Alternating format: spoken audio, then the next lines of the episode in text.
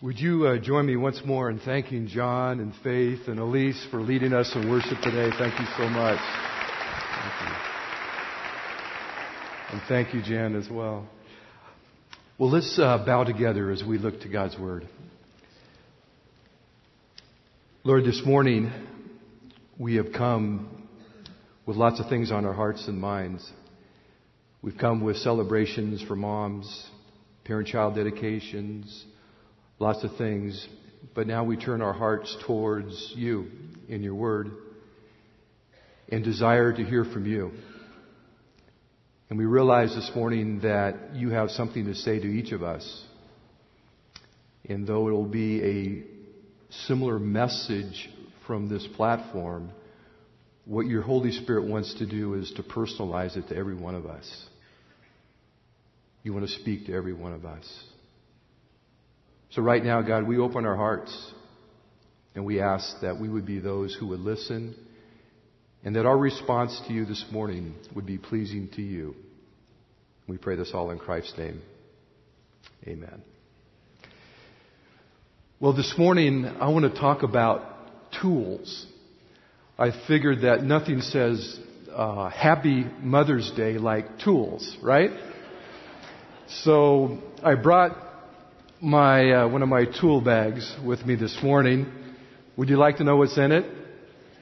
The answer is yes. Okay, all right. Work with me here. Uh, first of all, I've got one of my hammers. I've had this for 30 years. I love this hammer. Um, I also have this. It's a nail puller. And uh, if you bend a nail, need to pull it out, this comes in very handy. I use it quite a bit. Um, I got it from my um, great grandfather. I have lots of carpenters and general contractors in my family. This is one of my uh, tools I inherited. Uh, I also see this at my dentist office, by the way. Where's Dr. Okamoto? Does he need to borrow it? This where are you at there? And then I have uh, my favorite tool. Look at this. Power drill. All the guys out there, your eyes are lighting up. I can see that. The ladies are saying, whatever. Um, but this is a uh, variable speed, reversible power drill. Now, the other day, my wife was in the kitchen and she made the observation that our cabinets didn't have knobs on them.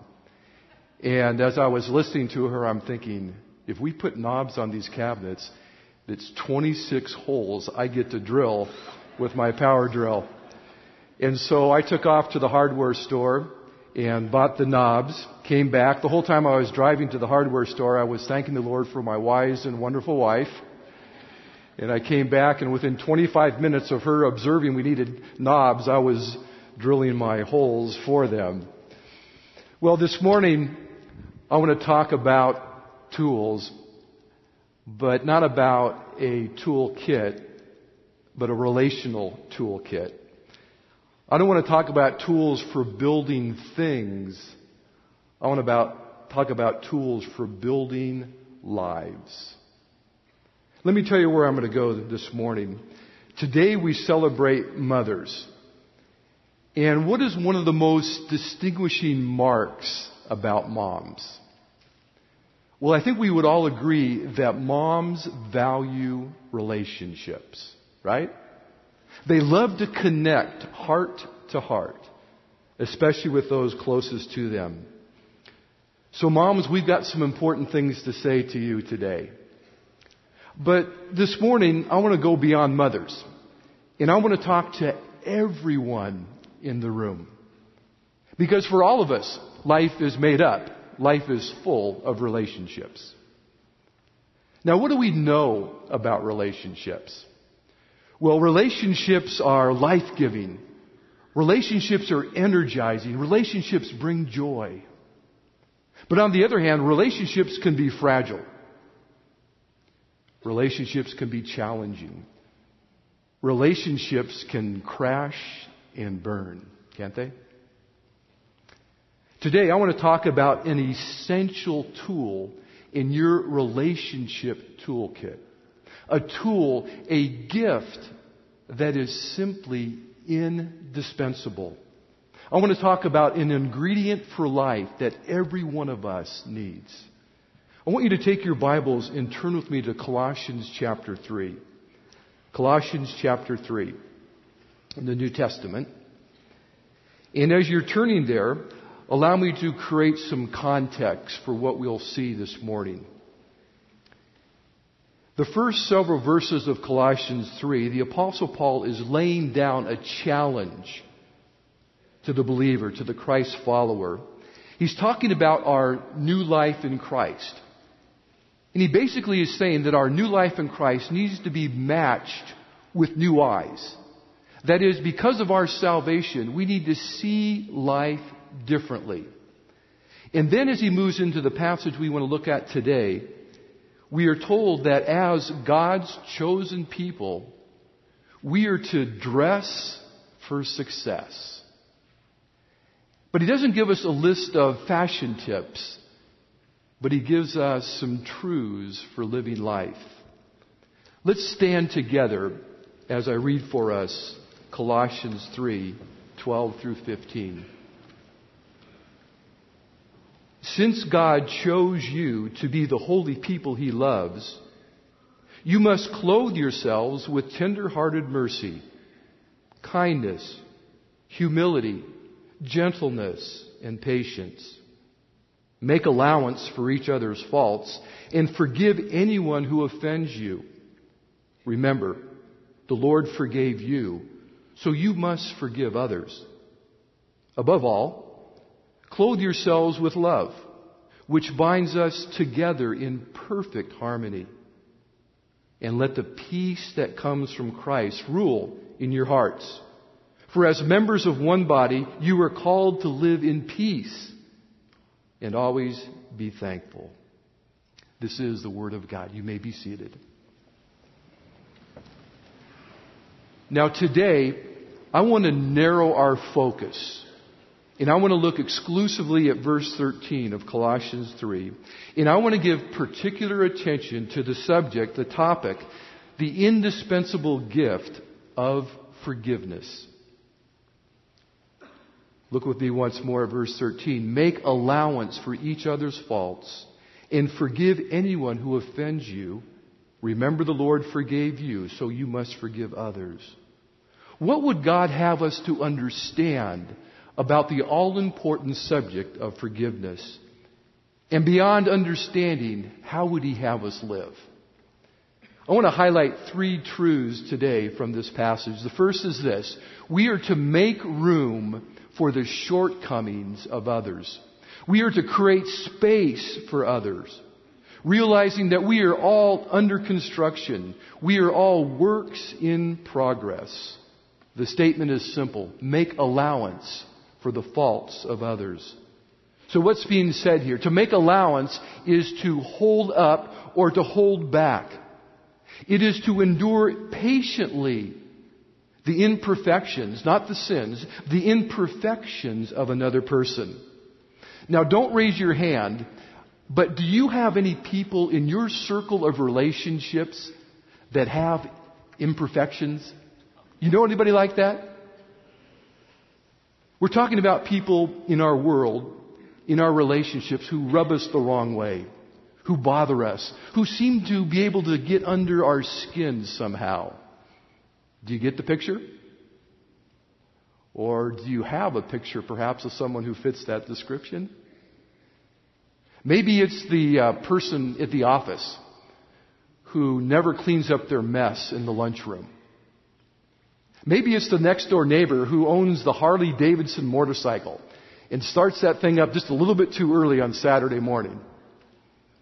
Maybe it's someone in your family who always seems to be complaining about something. You see, the Bible is so relevant. It's so real. It tells us to expect, to expect that there will be people in our world on a regular basis with whom we will need to make allowance for. So, how are you doing? How do you measure your progress? throughout our time this morning, I want to take a few moments to pause at different points and to give us the opportunity to make sure that we're allowing God to speak to our hearts and to apply His truths to our lives so that we walk out of here a little bit different than when we came in. So I'm going to give you a couple take home tests, alright? Here's the first one.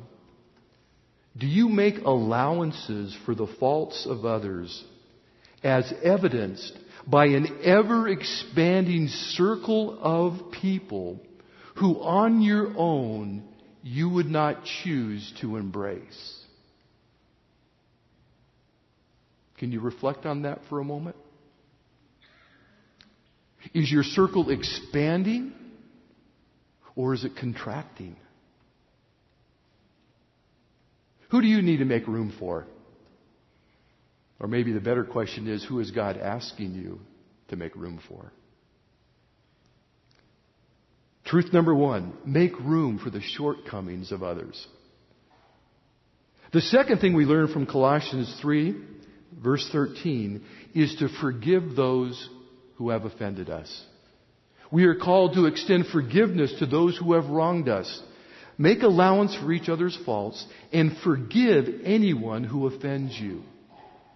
Now, friends, it is an understatement to say that life is full of painful circumstances where others have hurt us, have injured us, have mistreated us.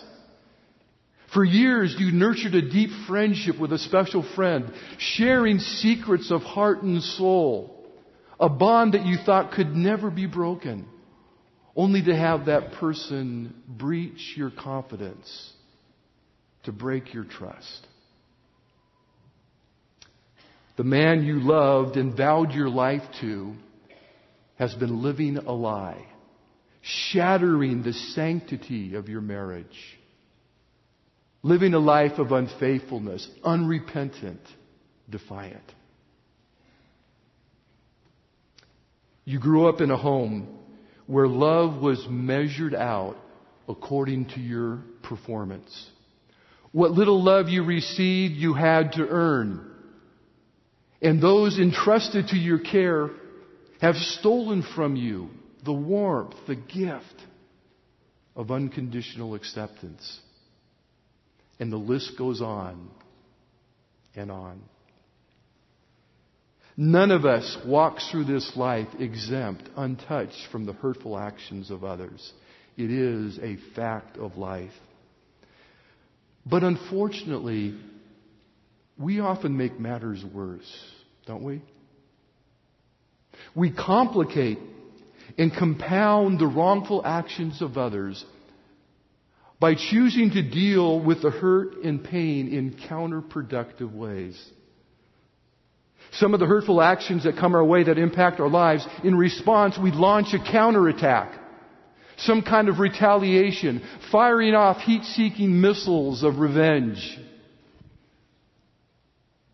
And then there's other of us, on the other hand, who choose to stuff and store our hurt.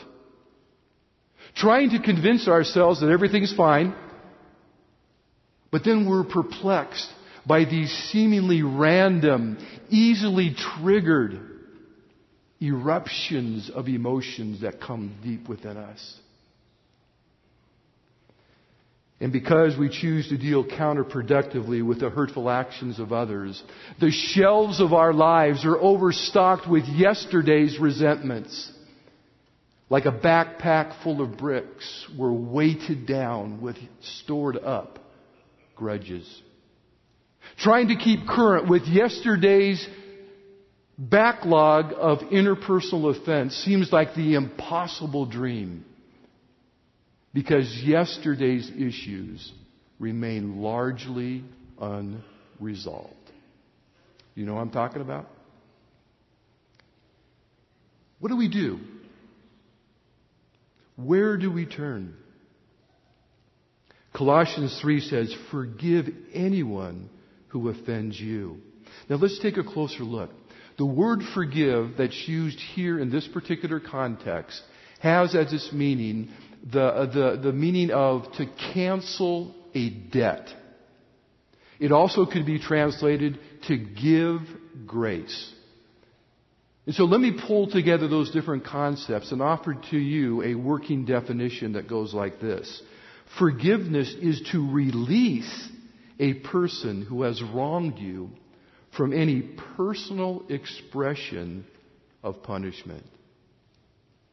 Christian psychiatrist and personal friend Dr. Dwight Carlson, in his book Overcoming Hurts and Anger, says this To forgive is to choose actively to give up our grudge despite the severity of the injustice. To forgive is to let go of the need for retribution. To forgive is to no longer have a desire for revenge. To forgive is to no longer exact personal expressions of punishment for the one who has hurt you. But for a moment, I need you to hear my heart because we are not talking about condoning, justifying, making light of those who have hurt us. Life is full of unspeakable acts of hatred that defy all human sensibility. So mark it down. These unspeakable acts are recorded on God's ledger of justice. Our God does keep score. You know that. Romans 13 says this Dear friends, never take revenge. Leave that to the righteous anger of God. For the scriptures say, I will take revenge. I will pay them back, says the Lord. God will settle the score. That's His responsibility. Our responsibility is to forgive those who have offended us. I want to think for a moment about the difference between forgiving someone who's offended us and restoring, reconciling a broken relationship. There's a difference. Forgiveness opens the door for restoration, but it doesn't guarantee it. Let's see if we can uh, unpack this. God gives us the individual responsibility to forgive those who have offended us. However, the reconciling, the coming together of a shattered relationship requires the active participation of both parties, right? Let's demonstrate this. I'm going to ask, uh, where's Felton? Felton, come on up here for a moment. We're going to give you a live demonstration of what we're talking about here. This is Felton Taylor, good friend, good brother, and he and I went to New Orleans together. How you doing, man? You're looking sharp. Okay, now we're going to role play this a little bit. So Felton and I, we now have an estranged, unreconciled relationship. So Felton, you face that way. I'll face this way. We'll put our arms over here. Do we look like we're at odds? Okay. Now let's give it a story. Uh, let's say that Felton and I, we work at the same company. And we're interested in the same promotion. And so what I do is I go out and I start spreading rumors about Felton. And I ultimately end up with the promotion, okay? Now, we're both believers, so what does God ask of Felton? Well, Colossians 3:13 says that he's to forgive anyone who's offended him. So Felton, let, you, you forgive me. So you turn towards me, kind of do this, that you uh, open your arms to me. But, but I'm over here, and I'm still being a jerk. I'm still being self-righteous and, you know, justifying that what I did was right, et cetera, et cetera. So we don't have a restore. We, we, we have forgiveness, right, on, on Felton's part. But do we have a restored relationship? Doesn't look like it, huh? You see, but Felton has done, thank you, Felton, appreciate it. We'll do it again another time, man. All right. um, but Felton did what God asked him to do. He wasn't responsible for my actions or my response. He simply was responsible to do what God asked him to do. And he fulfilled the requirement of Colossians 3. Not only did he do that, he just discharged the call that God gives to every one of us. In Romans 13, we read these words Never pay back evil with more evil. Do things in such a way that everyone can see you are honorable. Do all that you can to live in peace with everyone. So God doesn't hold us accountable for the actions of others, but He does hold us accountable for our actions. So here's our second take home test. Have you done all that you can to live at peace with those who have offended you? That's the question. Is there someone that you need to forgive? Every one of us, somewhere on our family tree, is probably a person that we need to think about. Do we need to do something to restore, at least do our part to restore a relationship? Who would God put on your heart? Well, so far we have seen that God calls us to make room for the shortcomings of others and to forgive those who have offended us. But there's another truth that emerges from Colossians 3:13 and it goes like this. Remind yourself of what God has done for you. Rehearse frequently what the Lord has given you. Whatever you do, don't ever stray far from the reality that you are a forgiven person. Make allowance for each other's faults. Forgive anyone who offends you. Remember the Lord forgave you so you must forgive others. Now I want to pull two things out of this particular section of Colossians 3:13. And I want us first of all to see that we have an, an example to follow. We have a model in Jesus Christ to imitate. We have the ultimate showcase of what it means to forgive someone who has offended us. Now let's get brutally honest. What do you do when the notion of forgiving someone that has hurt you deeply seems simply untenable? It just doesn't seem right. Doesn't seem fair. Some things just seem unforgivable. I can't do that.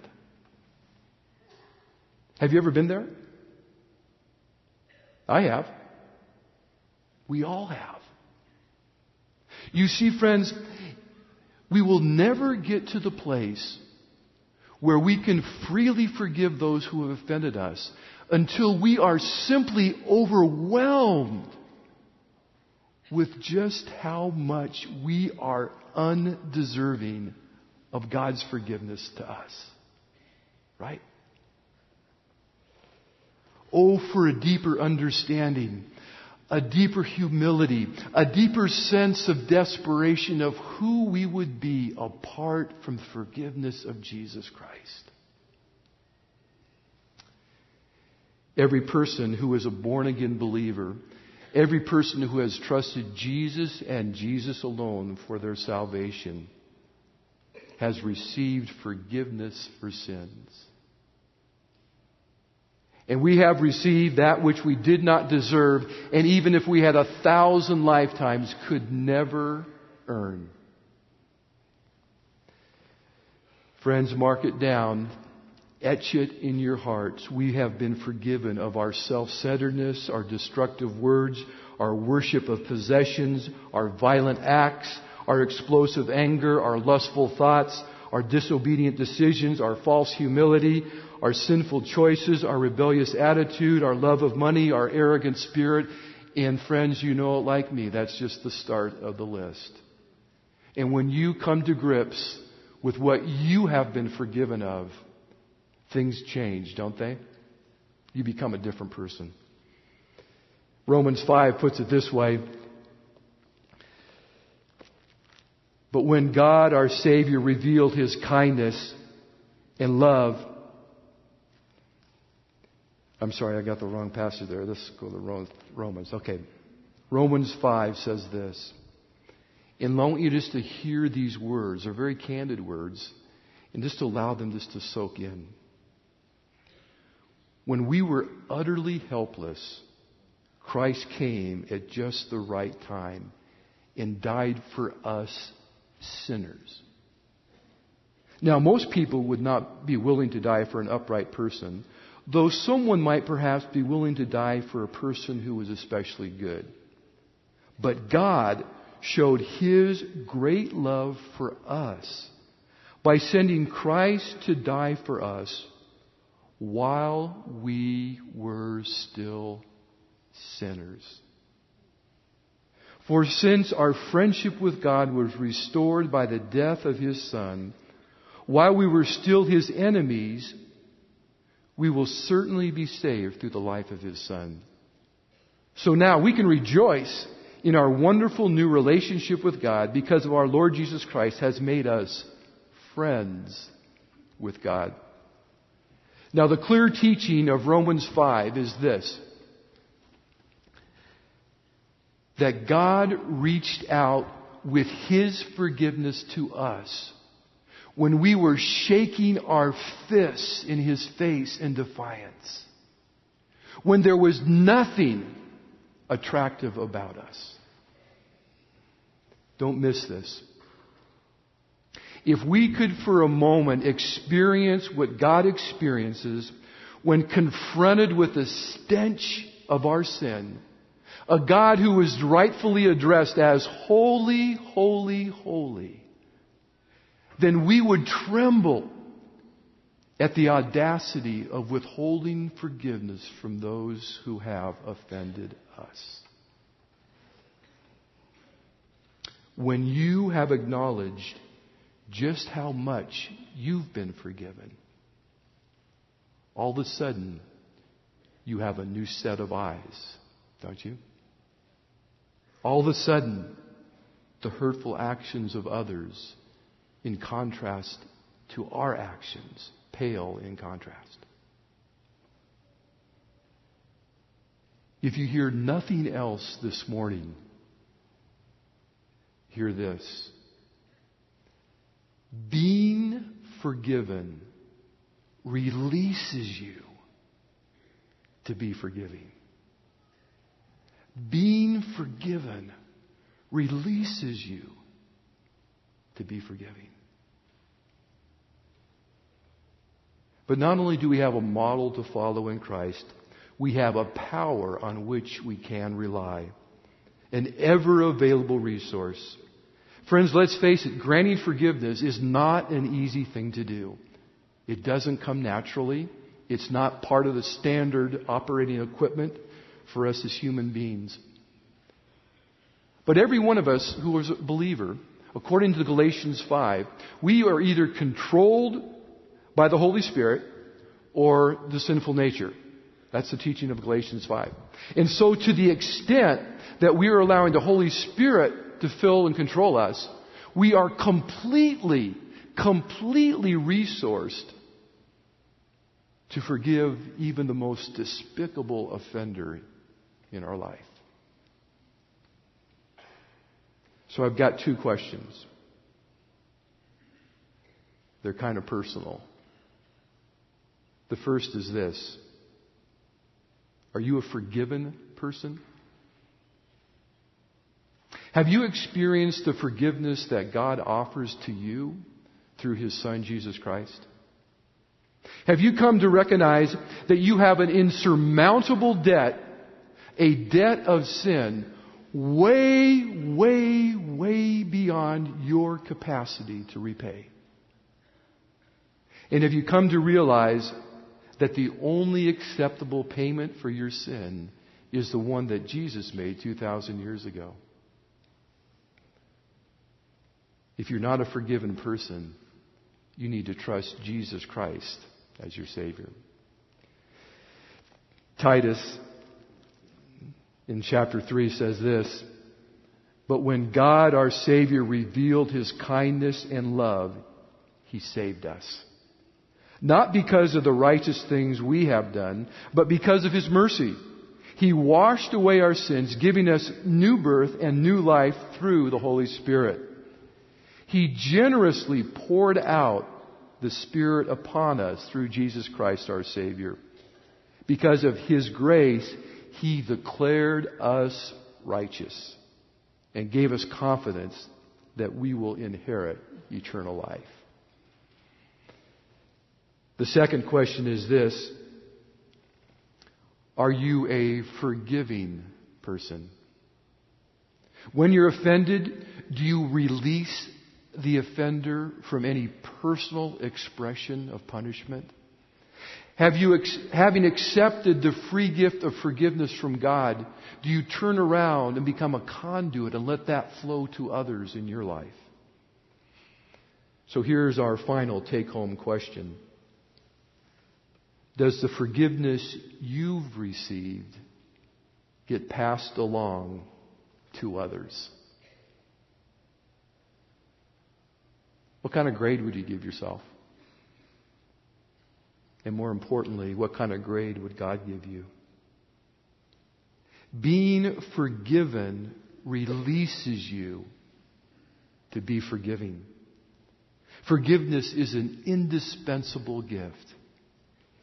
It is the most important tool in your toolkit. Nine years ago, when my wife and I were living in the South Bay in Palos Verdes, we woke up to an amazing story on the front page of the Daily Breeze, the local newspaper. Outraged by the breakup of their relationship, a man murdered his 22 year old girlfriend. This person was tried, convicted, and sentenced right there in the Torrance Superior Courthouse. And it was big news, as you can imagine, in our community. But the news got bigger. You see, the victim's mother, a lady by the name of Mona Lisa Gates, was a believer, a follower of Jesus Christ. And on that day of the sentencing, lights, camera, action, news reporters, she steps up to the mic and did the unthinkable and did what only the forgiven can do. These were her words to the news reporter. Vengeance is God's, not mine. I can and do forgive him. And I pray that he receives Christ. Are you a forgiven person? And are you a forgiving person? Being forgiven releases you to be forgiving. Let's pray together. For just a moment, would you just bow your heads and just to create a personal moment